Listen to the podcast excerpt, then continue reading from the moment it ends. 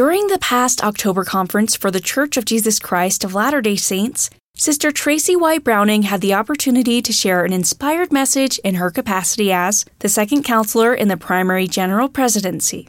She prominently featured the analogy of eyeglasses in her talk to emphasize her message.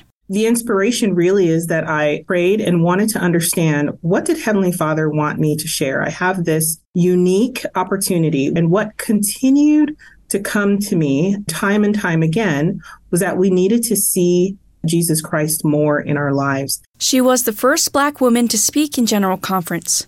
She responded with what she hopes this first will mean to others. We exist in a world where we count firsts, which is common and normal and totally appropriate for us. I recognize that this represents for a lot of people something new that they haven't seen before, and people may feel connected as a result of that. If I can be a vessel that allows people to connect themselves to the restored church, to point them to Jesus Christ, then that's okay. That's a positive thing. Because she was baptized at 16 years old, Sister Browning did not get the chance to attend primary.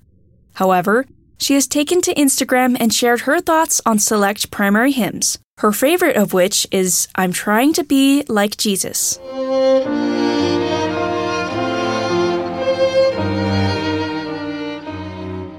This assignment now almost feels like I've been given this sweet chance to go and revisit a, a time and a season in my life that I didn't have.